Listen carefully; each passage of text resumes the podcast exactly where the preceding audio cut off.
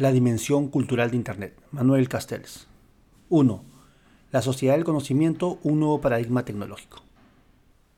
Yo quisiera, de modo muy escolar y disciplinado, como suelo ser en mis trabajos, hablar sobre el futuro de la sociedad del conocimiento, pero desde un ángulo determinado. Cuando hablamos de la sociedad del conocimiento, ¿qué queremos decir exactamente?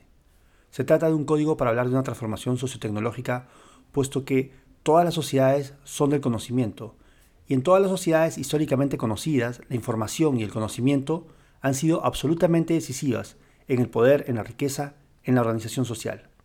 En ese sentido, parece un poco confuso hablar solo ahora de la sociedad del conocimiento. ¿Venimos de realidades sociales del desconocimiento? Eso sería pretender que hemos llegado al sumum del conocimiento. Por ello creo que debemos tomar el concepto sociedad del conocimiento desde un punto de vista menos terminológico, como algo más general sobre lo que se conforma conceptualmente nuestra realidad. Precisando un poco más, se trata de una sociedad en la que las condiciones de generación de conocimiento y procesamiento de información han sido sustancialmente alteradas por una revolución tecnológica centrada sobre el pensamiento de información, la generación del conocimiento y las tecnologías de la información. Esto no quiere decir que la tecnología sea lo que determine. La tecnología siempre se desarrolla en relación con contextos sociales, institucionales, económicos, culturales, etc pero lo distintivo de lo que está pasando en los últimos 10 o 15 años es realmente un paso de paradigma muy parecido al que ocurrió cuando se constituyó la sociedad industrial. Y no me refiero simplemente a la máquina de vapor, primero, y a la electricidad después. Se constituye un paradigma de un nuevo tipo en el que todos los procesos de la sociedad, de la política, de la guerra, de la economía, pasan a verse afectados por la capacidad de procesar y distribuir energía de forma ubicua, en el conjunto de la actividad humana. En ese sentido, por tanto, al hablar de sociedad del conocimiento, en otros casos sociedad de la información, etc., nos estamos refiriendo a la constitución de este nuevo paradigma tecnológico. Dicho paradigma tiene dos expresiones tecnológicas concretas y fundamentales. Una es Internet. Internet no es una energía más, es realmente el equivalente a lo que fue primeramente la máquina de vapor y luego el motor eléctrico en el conjunto de la revolución industrial. La otra es la capacidad de ingeniería genética, el concomitante ADN o la capacidad de recodificar los códigos de la materia viva y por tanto ser capaz de procesar y manipular la vida. Ya somos capaces de esto, lo estamos haciendo, lo vamos a hacer cada vez más y además las dos revoluciones se fusionan e interactúan a través de la capacidad de introducir sensores en la capacidad de reproducir la estructura del mapa de los procesos del genoma por capacidad informática masiva. Por consiguiente, estamos generando una doble revolución en la información, que es genética y de índole electrónica, pero que se interactúan cada vez más, se convierten en una revolución en la que todos los procesos de la información, incluso los códigos de la materia prima, pueden ser programados, desprogramados y reprogramados de otra forma. Internet como producción cultural. Lo que quisiera mostrar es cómo la dimensión cultural, es decir, el sistema de valores, creencias y formas de constituir mentalmente una sociedad, es decisiva en la producción y las formas de estas tecnologías, clave de nuestros paradigmas. Por tanto, y lo voy a centrar sobre Internet, no solo porque es lo que conozco más, sino porque es algo que ya está en la práctica social. La afirmación es la siguiente, Internet no es solamente ni principalmente una tecnología, sino que es una producción cultural y esto es lo que voy a intentar argumentar histórica y empíricamente. Eso no quiere decir que no haya tecnología en Internet. Naturalmente hay tecnología informática, pero esta tecnología ya no es un protocolo de comunicación. Si bien existen muchas formas de hacer protocolos de comunicación, hay muy pocas de hacer comunicación informática. Por ejemplo, los franceses inventaron muy culturalmente Minitel, que quiere decir yo te digo cómo debes comunicar, y en lugar de darle la guía de teléfonos o las páginas amarillas, te doy un ordenador y un terminal. Además, el término francés es interesante. Ordenador como creador de orden, orden a partir de un código y este código definido por su autoridad central. Entonces, Internet es una producción cultural, una tecnología que expresa una cierta y determinada cultura. Asimismo, quiero hacer referencia a cómo Internet, una vez que existe como tecnología potente insertada a la práctica social, tiene efectos muy importantes, por un lado, sobre la innovación y por lo tanto la creación de riqueza y el nivel económico, y por otro lado, sobre el desarrollo de nuevas formas culturales, tanto en el sentido amplio, es decir, formas de ser mentalmente de la sociedad, como en el sentido más estricto, creación cultural y artística. 2.1. Orígenes de Internet y dimensión cultural. Primera cuestión. Cuando digo que Internet es una cuestión cultural, en principio hay una cierta sorpresa, pero cuando se cuenta en dos palabras la historia de Internet, se entiende perfectamente. Primero, Internet tiene una larga historia. Hoy me decía una persona, Internet es muy reciente. No, Internet se crea en 1969, tiene 33 años, se constituye sobre la base de lo que diseñan, deciden y producen cuatro culturas que trabajan las una sobre las otras. Algunos de los datos sobre esto están en mi último libro, La Galaxia Internet, Barcelona 2002. Intentaré sacar el extracto de la idea. Así que con escucharme 10 minutos ya no tendrán que comprar el libro. ¿Cómo se desarrolla Internet y por qué digo que es una cultura? Porque había que pensarlo. Había que pensar un instrumento de comunicación horizontal, global, libre y no controlable. Esto hay que pensarlo, no es evidente. Toda la historia de la humanidad se basa en el control de la comunicación. Todos los aparatos del poder se construyen sobre esto. Entonces había que pensarlo al revés. ¿Y quién lo piensa al revés? Pues es ahí donde creo que la dimensión cultural es muy importante, porque demuestra la capacidad de subvertir los aparatos de poder. Si no se pudieran subvertir los aparatos de poder, la vida sería muy aburrida y las sociedades totalitarias. Internet lo financia el Departamento de Defensa de los Estados Unidos. Sin embargo, lo financia sin saber qué financia. Internet es un programa militar, pero es un programa militar sin aplicación militar. Nunca la tuvo. Solo en una ocasión uno de sus creadores decidió investigar una aplicación militar para poder crear una red que no pudieran controlar los soviéticos, pero luego fue rechazada porque dijeron que era inviable. Lo que hizo el Departamento de Defensa norteamericano fue desarrollar una estrategia, como en muchos otros programas tecnológicos, de dar dinero a científicos extraordinariamente avanzados en las universidades para ver qué salía de ahí. Y no les fue tan mal, porque eso fue lo que hizo que a mediados de los años 80, con Mikhail Gorbachev, la Unión Soviética no pudiera competir militarmente con los Estados Unidos, porque su tecnología era muy inferior. Fue el momento decisivo de la retirada de la Unión Soviética. Por tanto, esto que parece una gran libertad democrática del Departamento de Defensa norteamericano no es otra cosa que una política estratégico-militar muy inteligente que se resume en generar todas las líneas de investigación más faltadas y quizás algunas de las cosas que salieran pudieran llegar a ser decisivas en términos militares. Sin embargo, no ocurrió lo mismo con Internet. Internet fue desarrollado por científicos universitarios que simplemente querían comunicar sus grandes computadoras. 2.2. Las cuatro capas culturales de Internet, la universitaria, la de los hackers, la de las formas culturales alternativas y la empresarial. La primera capa cultural es pues la cultura universitaria tecnomeritocrática, es decir, la cultura de la investigación por la investigación. Se trata de la apertura de la investigación y de la idea de que lo más importante es la excelencia académica y la excelencia de la investigación. Obviamente, para esto, no todo lo que se hace tiene que ser abierto, comunicable, publicable y en protocolo de comunicación. La primera cultura es la universitaria meritocrática. El segundo nivel cultural que surgió dentro de este primer grupo fue el de aquellos que vieron inmediatamente la posibilidad de llegar a fronteras de la innovación tecnológica en una tecnología que nadie entendía muy bien en el establishment y que ellos podían entender mucho mejor. Se trataba de la cultura de lo que llamaron en los años 60 en el Laboratorio de Inteligencia Artificial del Massachusetts Institute of Technology, MIT, los hackers. Los hackers no son los malos, originalmente fueron los medios de comunicación los que simplificaron el concepto. Los hackers no son los que hacen cosas malas, los que hacen cosas malas, como entre entrar a sistemas que no les corresponden, perturbar sistemas, enviar virus, entrar en los ordenadores de los bancos, del Pentágono, son los crackers. Estos son los malos. Aunque hay crackers que para mí no lo son tanto. Eh, no es lo mismo robar a un banco que enviar un virus simplemente para hacer la gracia. No he dicho que es bueno y que es, que es lo malo. Mm, para, pero los hackers, como dice Himanen en su gran libro The Hacker Ethic and the Spirit of the Information, Age, Random House, Nueva York 2001, son simplemente los que tienen la pasión por crear, para los que el placer del trabajo de creación es más importante que nada más.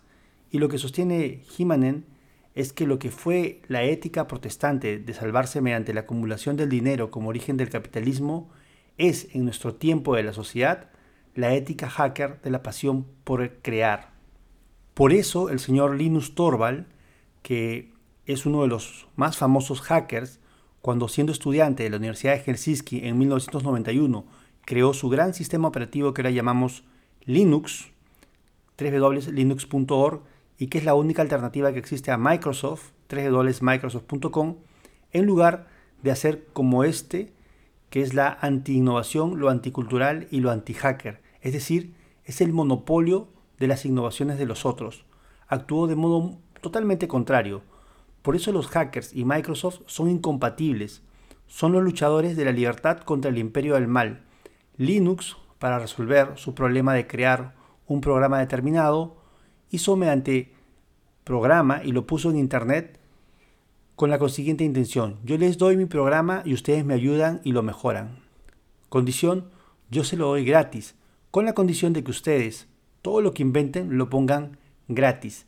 Este fenómeno que empezó así, hoy que día que tiene 40 millones de usuarios y algunos de los principales gobiernos del mundo lo utilizan. Y tiene esta pequeña ventaja, es gratis, está abierto a todo el mundo y no hay apropiación comercial directa. He aquí una afirmación empírica. Todos los protocolos sobre los que está basado Internet desde el principio de Internet hasta ahora son en código libre. Todos están en la red, los pueden bajar y los puede utilizar quien quiera. Dos terceras partes de los sitios web que nos proporcionan Internet hoy en día están basados en un programa que se llama Apache, que fue inventado y sigue siendo mantenido y desarrollado por una cooperativa electrónica global de gente que lo diseña y lo va perfeccionando y manteniendo. Uno por uno, todos los protocolos, desde el protocolo fundador de Internet, el TCP/IP, hasta los últimos de ahora, son libres. Todo es libre, software libre organizado por innovadores que lo hacen por el placer de crear. Y algunos hacen dinero y otros no. Linus Torvald, como otros, podría ser Bill Gates, pero le aburre ser Bill Gates. Le divierte mucho más hacer lo que hace y cuando necesita dinero se va a trabajar a alguna empresa de Silicon Valley con su mujer y sus niñas. Y lo único que pide cuando le citan a algún sitio es que le paguen el billete en primera clase, para él, su mujer y sus dos niñas. Él tendrá suficiente dinero para hacer una pequeña vida, más o menos realizada, pero no es el dinero lo que le interesa, lo que realmente quiere es quedarse todas las noches creando su Linux y perfeccionándolo y que la empresa no le moleste y que simplemente le pague suficiente para vivir y seguir adelante. Esto es la cultura hacker. Esta cultura ha sido decisiva en todo el conjunto de la revolución tecnológica actual. La tercera capa cultural que formó la historia de Internet son las formas culturales alternativas, la gente a quien no le gustaba esta sociedad y que encontró en Internet la capacidad de encontrar formas alternativas de vivir. La gente que salió de los años 60, pero sobre todo 60 de los movimientos contraculturales y que vio Internet como un espacio de libertad. Cuando las comunas físicas empezaron a ser problemáticas de mantener, las comunas virtuales, en cambio, se convirtieron en lugares de libertad, donde a escala mundial se podían construir formas alternativas de vida, de comunicación y, en último término, de política. Curiosamente, de toda esta tradición, por un lado, se produjeron muchos de los instrumentos que hoy utilizamos en Internet, los chats, los mutabilities, etc. Y por el otro, estas personas crearon la mayor parte de las formas del uso de Internet, trabajando sobre los códigos culturales de los hackers, pero distintos de estos. Para los hackers lo importante es la creación tecnológica. Para las comunidades virtuales lo importante es la aplicación de la tecnología a la inclinación cultural, política y personal. El último desarrollo de este tipo en los últimos años ha sido obviamente la utilización masiva por parte del movimiento antiglobalización de las formas de comunicación y de organización a partir de Internet. No se puede entender el movimiento antiglobalización sin entender las formas de organización comunitarias y de difusión de ideas y de debates a escala global, de lo global a lo local y de lo local a lo global. Y la cuarta cultura que se montó sobre todo esto, pero ya en los años 90, nació en el momento en que hubo la suficiente densidad de utilización y la suficiente densidad tecnológica para crear la cultura empresarial. es decir, los empresarios con vocación de riesgo, la mayor parte de ellos jóvenes y nuevos empresarios, pero también aquellos que dentro de las grandes empresas la transformaron en sentido empresarial, que sobre esta nueva cultura tratan de desarrollar innovaciones en el plano empresarial para ganar dinero. Entonces sí, se trata de ganar dinero, pero sobre la base de la innovación, la capacidad de innovar tecnológicamente, innovar el modelo de negocio, innovar el producto. Internet, una cultura de libertad. Internet es pues la combinación de cuatro culturas que se apoyan mutuamente. Cuatro culturas que son distintas, pero que se van reforzando, que son unas responsables de las otras. La cultura universitaria de investigación, la cultura hacker de la pasión de crear, la cultura contracultural de inventar nuevas formas sociales y la cultura empresarial de hacer dinero a través de la innovación. Y todas ellas con un denominador común, la cultura de la libertad Internet es y debe ser una tecnología abierta a todos, controlada por todos, no apropiada privadamente, aunque se puedan apropiar algunos usos específicos y no controlada por los gobiernos. El hecho de que Internet sea una cultura de libertad apoyada en este sistema de códigos culturales innovadores permite, por un lado, crear nuevas condiciones de organización e innovación empresarial que están en la base de la nueva economía. La nueva economía no es la economía de las empresas de Internet, es la economía de las empresas que se reorganizan en redes y que innovan en cuanto a la capacidad de nuevas formas de crear riqueza, que solo es posible gracias a la tecnología en red. Internet es la nueva economía, lo que fue el motor eléctrico o la economía industrial. Por tanto, no hablamos de las empresas que hacen Internet, sino de las empresas que usan Internet para organizar su funcionamiento en red a partir de la innovación empresarial. Así pues, es completamente distinto a decir que son las empresas .com. No son las .com. Estas eran un caso extremo, son todas las empresas. Un ejemplo muy típico de empresa de nueva economía en España es la empresa Sara, que está ampliamente organizada en redes informáticas e intercomunicadas con todo el mundo a partir de su sede central en Galicia. Estas empresas de la nueva economía se revelan fundamentalmente porque, contra lo que la gente cree, la nueva economía no solo no ha acabado, sino que en estos momentos se está desarrollando más que en todo el mundo. Hay un dato en la prensa española decisivo. El último trimestre de 2001, en plena recesión americana y en plena caída de la actividad económica, que la gente decía que era el fin de la nueva economía, se da el primer caso en los últimos 50 años de un aumento sustancial de la productividad económica durante el ciclo bajo. Esto solo ocurre históricamente en momentos de extraordinario desarrollo de la productividad basada en la innovación. Que la productividad aumente cuando la economía aumenta y baje cuando la economía baje, quiere decir que la productividad está aumentando por cosas que no tienen nada que ver con la innovación. Que la productividad se incremente en momentos de ciclo bajo, quiere decir que a pesar de que como va el mercado, a pesar de las incertidumbres, a pesar de que no se invierte y no se expanda la economía, aquello que se invierte tiene una extraordinaria productividad y esto significa un cambio productivo que quiere decir que lo que está cambiando son las fuentes de productividad, por tanto, de riqueza, que están ligadas a la tecnología, innovación y organización. Así pues, Internet es una creación cultural que permite la creación de una nueva economía y el desarrollo de la innovación y la productividad económica. En fin, Internet cultura de libertad, la interacción y la participación expresada tecnológicamente crea una plataforma tecnológica que permite ampliar extraordinariamente el intercambio artístico y cultural, permite la creación de una plataforma de cultura en la sociedad y la expresión de la sociedad civil, y una ruptura de los marcos institucionales de definición de la cultura y el arte oficiales. Hoy en día existe una extraordinaria afloración de expresiones culturales y artísticas a escala global, pero también local, ligadas a Internet. Para dar un ejemplo, el mundo está lleno de concursos de teselaciones, que son creaciones gráficas basadas en la obra de Escher, que es uno de los sitios de Internet más visitados y populares hoy en día. A cada cual le gusta Escher o no, pero lo importante es que hay miles de personas en el mundo que compiten en crear teselaciones desde gente sin ninguna capacidad artística a otros mejores. Es decir, lo que era un acotamiento del espacio cultural y de expresión artística en centros oficiales está explotando en un mundo de creatividad a partir del cual unos se aprovechan para su placer, otros se aprovechan comercialmente y otros simplemente ni se entera. pero se ha ampliado enormemente el espacio público de la creación cultural y artística.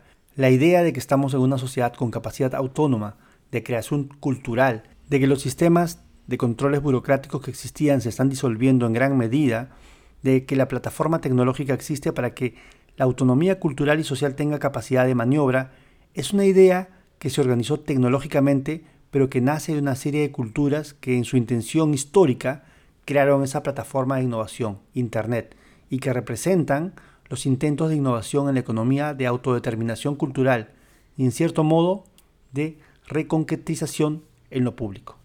Lectura número 2. El poder de las redes. Manuel Castells. A lo largo de la historia, el poder se ha basado en el control de la información y la comunicación.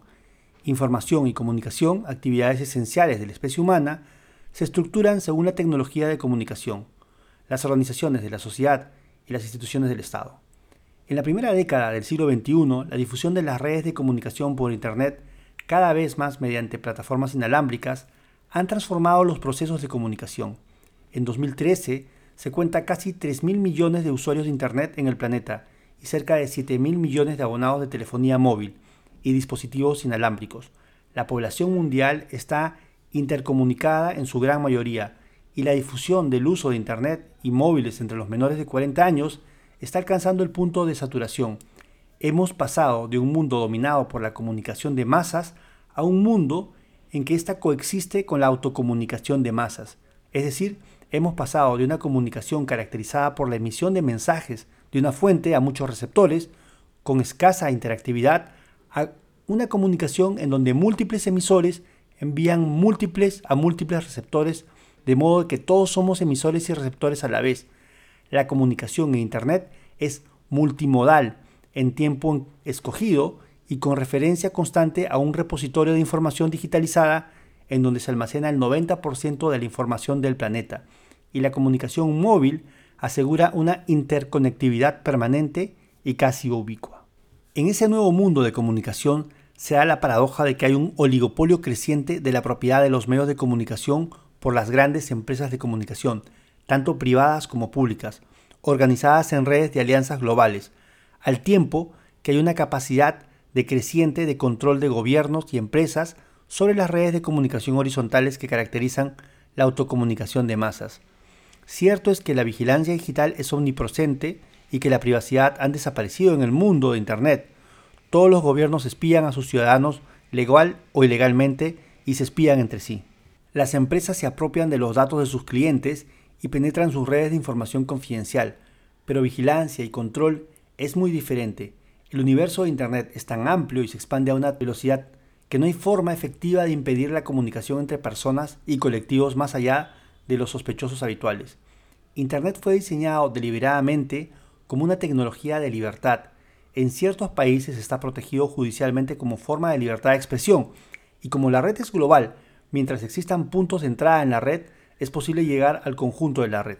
Numerosos estudios sobre intentos autoritarios de controlar Internet en China o en Irán muestran la dificultad de la tarea, de modo que la comunicación entre la inmensa mayoría continúa operando incluso en condiciones difíciles.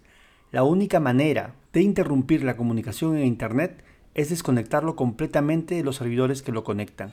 Pero como muestra el caso de Egipto en 2011, un país hoy en día ya no puede funcionar sin Internet y telecomunicación digital, y el hecho de que Google o Twitter sean corporaciones capitalistas sirve para aumentar la vigilancia porque proporcionan datos a los gobiernos, pero no incrementa el control, porque su interés de negocio es que todo el mundo lo utilice para conectarse horizontalmente. Entre otras cosas, porque las barreras de entrada en la industria de Internet son muy bajas, si los usuarios se sienten censurados en su comunicación, emigran a otras plataformas que surgen como alternativas. Jóvenes estudiantes con poco capital pueden constituirse rápidamente en alternativa a las empresas establecidas, como fue el caso de Facebook en relación con American Online o MySpace, si ofrecen libertad y mejor tecnología de comunicación. Y algo así puede pasarle a Facebook en el futuro, si hace pagar o si censura contenidos, porque además en último término, la defensa de la libertad de Internet es una causa por la que militan activamente millones de internautas en el mundo, incluyendo decenas de miles de programadores sofisticados que constituyen una comunidad vigilante capaz de acudir en ayuda de aquellas redes amenazadas por los gobiernos, como ocurrió durante las revueltas árabes, cuando nuevas conexiones fueron restablecidas por redes de hackers tales como Tor o Telecomix.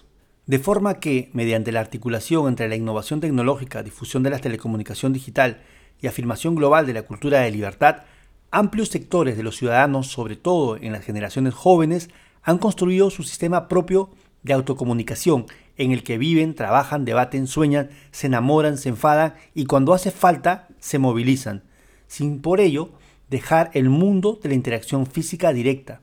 La sociabilidad online y offline se complementan y se refuerzan mutuamente según demuestra la investigación sociológica en la materia.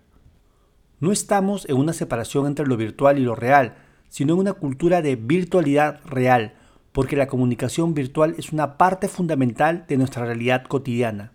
En ese contexto, no es de extrañar que cuando los ciudadanos no encuentran canales de participación política o de control de sus gobernantes, utilicen las redes sociales para debatir, organizarse en red y movilizarse, para a partir de ese espacio público o cibernético que es Internet, ocupar también el espacio urbano y apuntar a la intervención en el espacio público institucional que muchos consideran secuestrado por una clase política profesional más atenta a los poderes económicos y mediáticos que a los ciudadanos que los eligen y los pagan.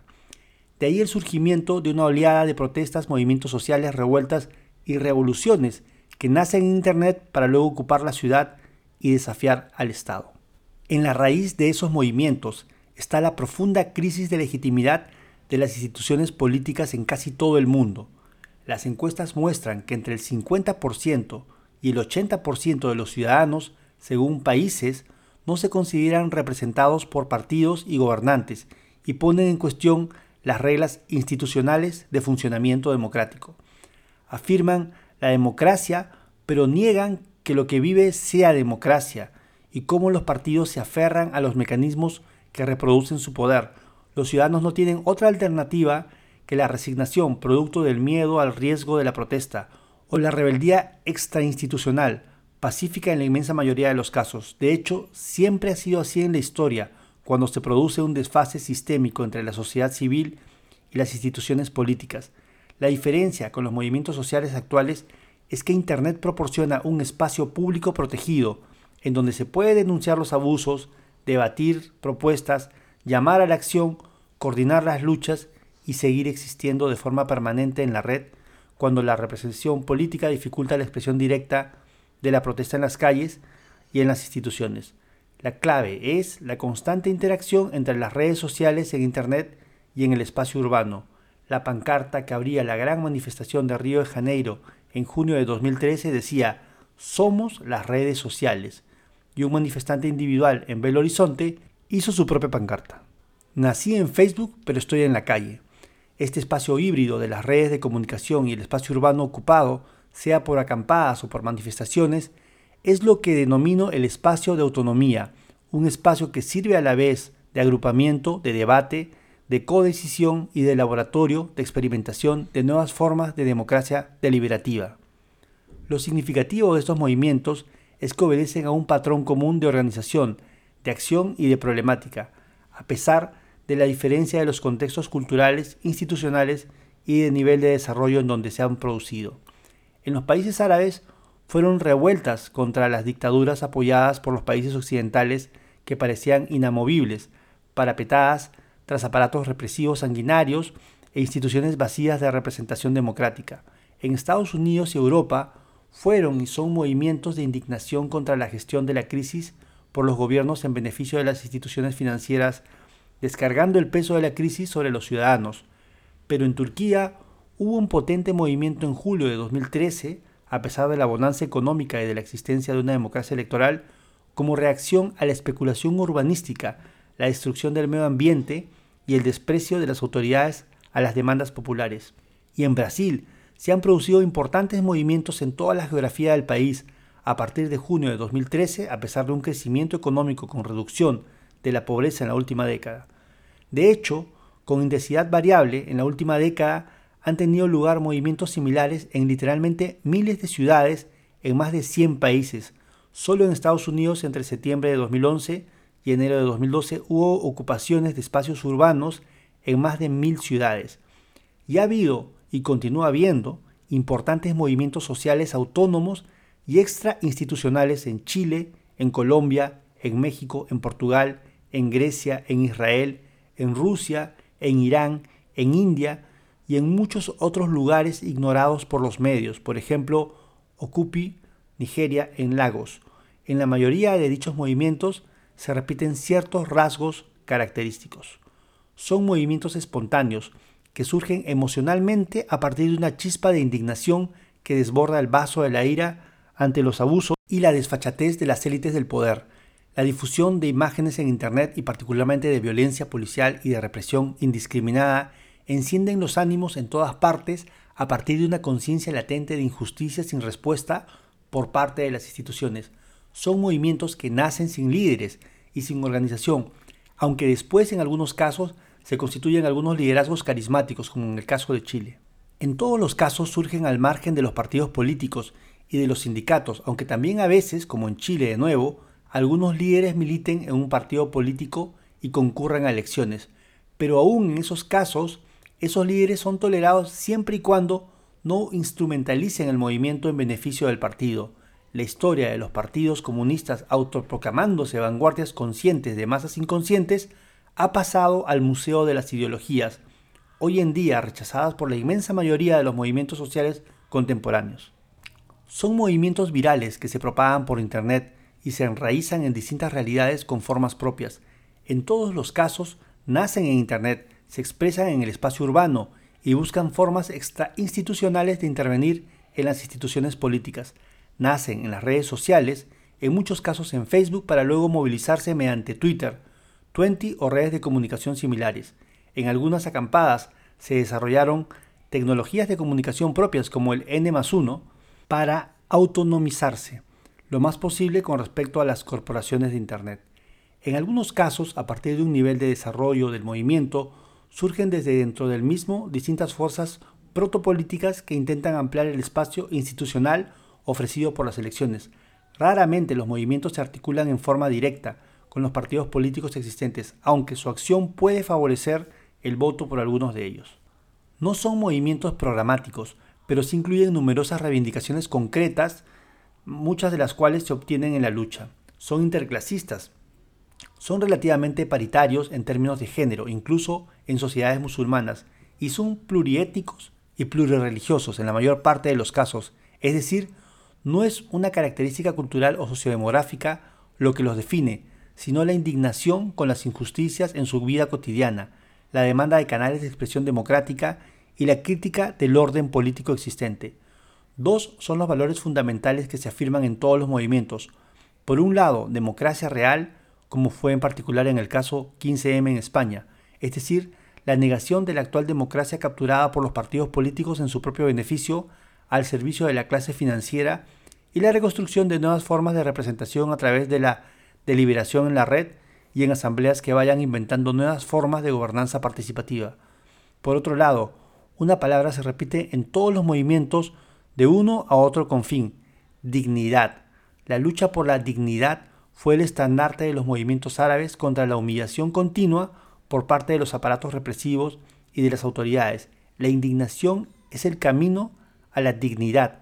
La dignidad, como definió Amartya Sen hace dos décadas, es el derecho a tener derechos por el simple hecho de ser humanos.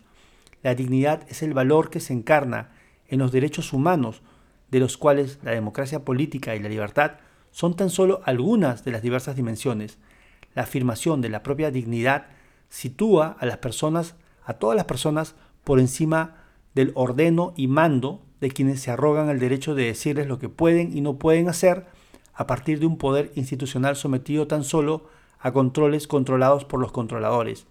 De ahí la profundidad de estos movimientos que surgen por todas partes porque en todas partes existe sentido intenso de ser ignorados y humillados por quienes ostentan el poder y sin embargo apenas se acallan los ecos de las manifestaciones, una vez que de nuevo el orden reina en Varsovia, surgen los comentarios cínicos o despreciativos de quienes consideran estos movimientos expresiones tan marginales como impotentes de un deseo utópico de cambio social, de una protesta irresponsable que pretende someter la gestión compleja de la sociedad a personas sin formación y sin el marchamo de aparatos de partidos.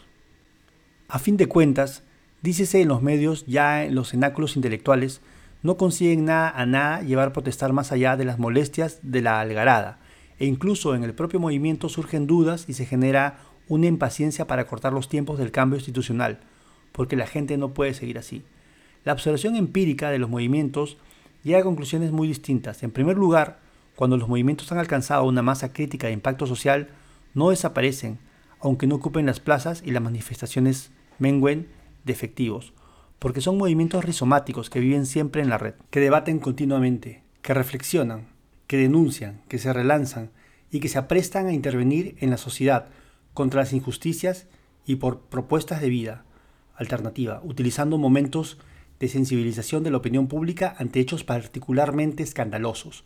Se repliegan y resurgen en la calle y en las instituciones, en un constante vaivén que mantiene la atención de la crítica y la propuesta. En segundo lugar, en muchas ocasiones y en muchos países se obtienen importantes victorias reivindicativas que salvan de la miseria a muchas personas, que mejoran las condiciones de vida de la población, obligando a los partidos y gobiernos hacerse eco de algunas de estas demandas con la esperanza de pescar votos en las próximas elecciones. Las significativas victorias reivindicativas de la plataforma de afectados por las hipotecas en España, con impactos en el sistema judicial español y europeo, en las prácticas de algunas instituciones financieras y en el debate parlamentario, es un ejemplo de cómo lo inamovible se mueve, de cómo las leyes inicuas se pueden cambiar por la acción ciudadana, institucional y extrainstitucional. Las grandes movilizaciones que tuvieron lugar en Israel consiguieron cambiar la política de vivienda y anular la subida del precio del yogur, origen de la protesta. Las manifestaciones de Brasil consiguieron la anulación de subida de tarifas en los transportes, nuevas inversiones en salud y en educación, nueva legislación contra la corrupción política, con el Parlamento deshaciéndose y votando en contra de su propia legislación que blindaba la inmunidad de sus corruptos. Las críticas al sistema financiero del Ocupa Wall Street pusieron coto a las prácticas leoninas de algunas tarjetas de crédito, dieron un gran impulso a los bancos comunitarios en Estados Unidos y difundieron tarjetas de débito sin ganancia emitidas por Ocupi a través de cooperativas de crédito. La casuística es infinita, país por país, lo que hay que resaltar es que para muchos miles de personas se consiguieron reivindicaciones que no estaban presentes en las acciones de las organizaciones tradicionales. También en algunos casos se puede observar una relación directa entre los movimientos sociales en red y los procesos de transformación en el sistema político.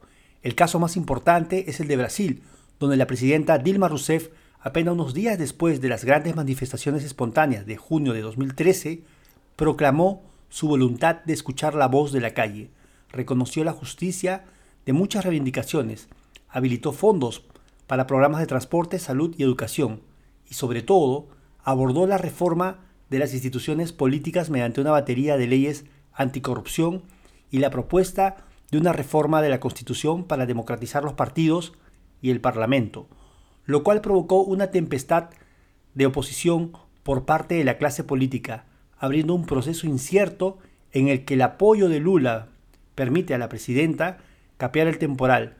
Pero lo más significativo es que a fines de 2013, las dos candidaturas en cabeza en los sondeos para las elecciones presidenciales de 2014 la ostentan dos mujeres, Dilma Rousseff y Marina Silva, que con distintos matices apoyan y defienden los movimientos sociales de 2013. Tal vez sea Brasil el primer país en el que la política institucional sea transformada por el impacto de los nuevos movimientos extrainstitucionales. Veas el artículo de Marcelo Branco en esta vanguardia dossier. Sin embargo, a esa tendencia podría unirse Chile porque Michelle Bachelet, brillante vencedora en la primera vuelta de las elecciones en el momento en que escribo, ha manifestado su firme voluntad de atender a las reivindicaciones del movimiento estudiantil, reconociendo plenamente su legitimidad y superando las cortapisas de los partidos políticos. Más aún, el movimiento de protesta iraní de 2009, organizado a través de móviles, fue dado por muerto tras la feroz represión que sufrió, y sin embargo, la sorpresiva elección a la presidencia de Rouhani, que abre perspectivas de liberalización de Irán, tiene sus raíces en los sectores islamistas democráticos y moderados que apoyaron la revuelta contra Ahmadinejad. De hecho, en 2005 estuve en Irán, en contacto con estos círculos agrupados en torno al expresidente Yatami, y aprecié la existencia de una potente sociedad civil en un país con un 70% de personas de menos de 30 años. Ocurre que los tiempos históricos de los movimientos sociales son más lentos que los efectos inmediatos de causa a efecto de las revoluciones, golpe de Estado al estilo bolchevique. Incluso la confusa transformación de la política italiana a partir de la irrupción de Pepe Grillo y el movimiento Cinque Stelle. Véase el artículo de Pierfranco Piresetti en esta vanguardia dossier. Es una expresión directa del traslado de la política a la esfera de Internet como reacción a la deslegitimización de los partidos y el descrédito de los medios de comunicación berlusconianos. Cualquiera que sea la opinión subjetiva sobre este proceso, es evidente que la reacción autoorganizada a la alianza entre el berlusconismo y el PD y la tecnocracia apoyada por Alemania tiene sus raíces en la autonomía del espacio de Internet para organizar un híbrido de movimiento social espontáneo, liderazgo carismático y redes sociales en Internet. Los efectos propiamente políticos institucionales en España han sido mucho más limitados a pesar de que casi dos tercios de los ciudadanos han apoyado y apoyan las críticas y demandas del 15M. Ello se debe a la nula receptividad de los grandes partidos nacionales con respecto a movimientos sociales que son directamente críticos de la clase política sin distinción de ideologías. Ni siquiera se molestan los partidos en recabar votos del movimiento, esperando que no voten o dejándoles a fuerzas de izquierda minoritarias, confiando que su lastre histórico no las convierta en alternativa institucional. Pero el 15M y su impacto sobre la opinión pública ha contribuido a la creciente crisis de legitimidad de los grandes partidos tradicionales, expresada en el hecho de que en intención directa de voto el PP y el Partido Socialista Obrero Español juntos no llegan a la mitad de los ciudadanos con derecho a voto, lo cual puede conducir a movimientos significativos del electorado en las elecciones europeas de 2014. En muchos casos, los efectos de dichos movimientos, en particular en las revueltas árabes, pero también en Italia, han conducido a la inestabilidad institucional e incluso a atroces guerras civiles como en Libia o Siria, con la consiguiente destrucción del movimiento social democrático que siempre es la primera víctima de la violencia extrema de la guerra civil pero el poder de las redes, y en particular de los movimientos en red, se mide por la magnitud de sus efectos, no por la bondad de los mismos que dependen del contexto, de las características del movimiento y de las estrategias geopolíticas de los poderes mundiales, fuentes últimas de la violencia en el mundo. Pero más allá del juicio subjetivo sobre sus efectos, parece claro que ese poder de las redes se manifestó y continúa manifestándose en los profundos cambios que están su, su, su, sucediendo en el mundo árabe. En Egipto, por ejemplo, la aparente invulnerable dictadura de Mubarak se cayó en dos meses bajo el embate de un movimiento multirreligioso y laico, espontáneo y democrático. Claro que el ejército aprovechó para establecer su propia dictadura matando a más de mil manifestantes, pero siguió la lucha hasta forzar al ejército a hacer elecciones y aceptar la victoria de los hermanos musulmanes, nueva mueca del destino. Mursi, presidente legítimo, se deslegitimó, intentando implantar un autoritarismo islámico en contra de las promesas electorales. Nueva movilización popular, esta vez contra Mursi y aprovechada por el ejército para dar un golpe y ajustar cuentas históricas con los hermanos musulmanes. Y esta vez son los islamistas los que resisten en la calle y en Internet, adoptando las formas del movimiento del que fueron parte y poniendo en dificultad el proyecto de dictadura militar, es decir, en el conjunto del dramático proceso egipcio, en ningún momento desapareció el movimiento en red, sino que se fue mutando, sin por ello dejar de ser un actor central, multiforme, de la revolución ininterrumpida en Egipto. Y es que el verdadero efecto que producen los movimientos sociales en general y los actuales en red en particular es el cambio de mentalidad, formación de la conciencia de las personas, porque se comunican nuevos valores y juicios alternativos y se someten a debate y van surgiendo nuevos consensos y nuevos desacuerdos en un proceso deliberativo. Y sobre todo porque la práctica de los movimientos en el espacio público, en la red, en las plazas, en las instituciones, permite a la gente darse cuenta de su poder, de que juntos podemos, de que es posible expresar y soñar con una sociedad construida a partir de sus manos y de su comunidad, aunque a veces deriven en lucha fratricida, pero el sentimiento de autonomía de las personas, de poder ser ellas, de poder sentir la dignidad de ser, pese a quien le pese, es lo que nace de esa práctica, saber qué es y saber qué se puede. Ese es, en último término, el poder de las redes.